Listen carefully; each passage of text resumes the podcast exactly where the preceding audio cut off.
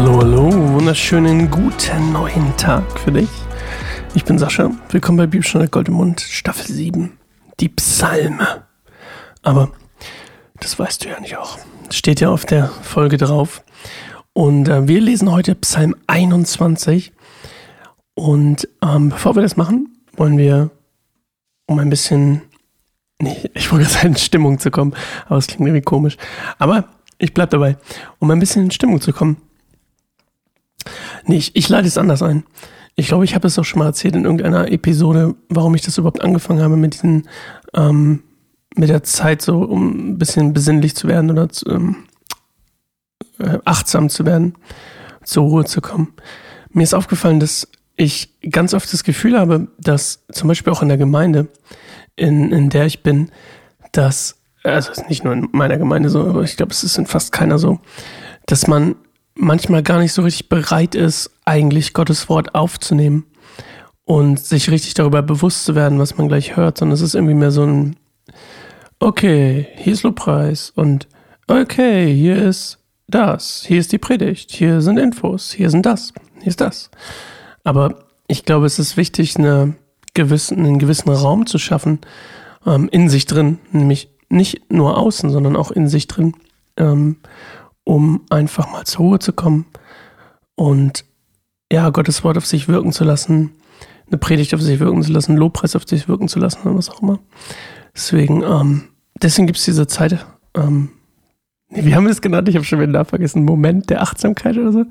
Auf jeden Fall ähm, gibt es deswegen den Moment der Achtsamkeit bei uns. Und heute machen wir einfach mal eine Minute still ähm, mit ein bisschen mit, dem, mit der Musik im Hintergrund und ähm, hören uns in einer Minute wieder, wenn wir dann in Psalm 21 einsteigen. Okay, also Musik ab und bis gleich.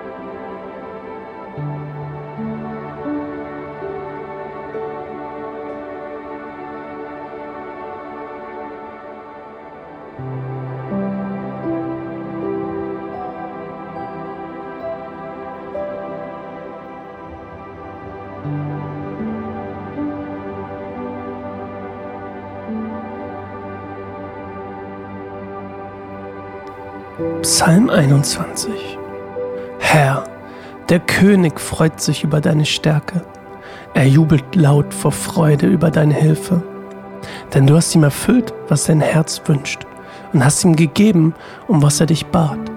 Du hast ihn mit reichem Segen überschüttet und ihn mit deiner goldenen Krone gekrönt. Er bat um Leben, und du hast sein Gebet erhört und ihm ewiges Leben geschenkt. Durch deine Hilfe ist er zu großem Ruhm gelangt.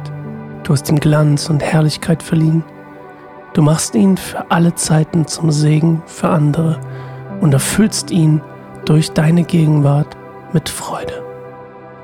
Denn der Herr vertraut auf den Herrn und durch die Gnade des Höchsten steht er auf sicherem Boden. Du wirst alle deine Feinde gefangen nehmen und diejenigen ergreifen, die dich hassen. Wenn du kommst, wirst du sie vernichten wie in einem glühenden Ofen. Der Herr wird sie vernichten in seinem Zorn. Feuer wird sie verbrennen. Du wirst ihre Kinder von der Erde ausrotten, sodass sie keine Nachkommen haben werden.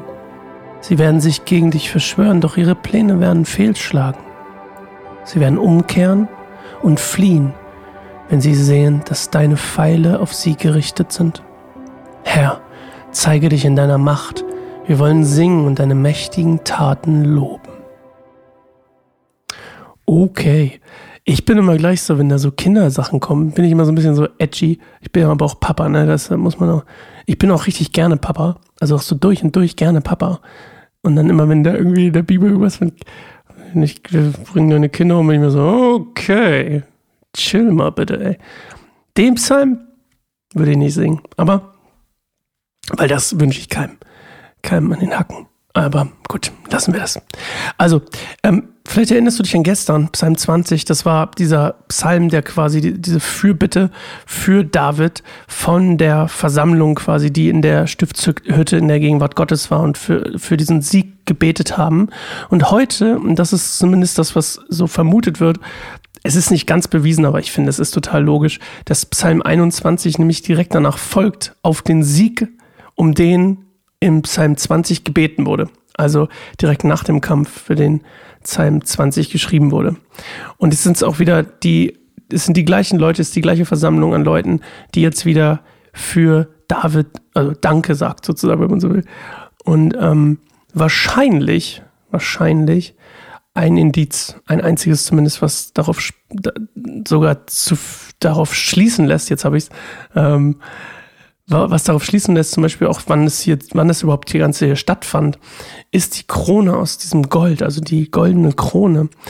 Ähm, ihn mit ein, du hast ihn mit einer goldenen Krone gekrönt.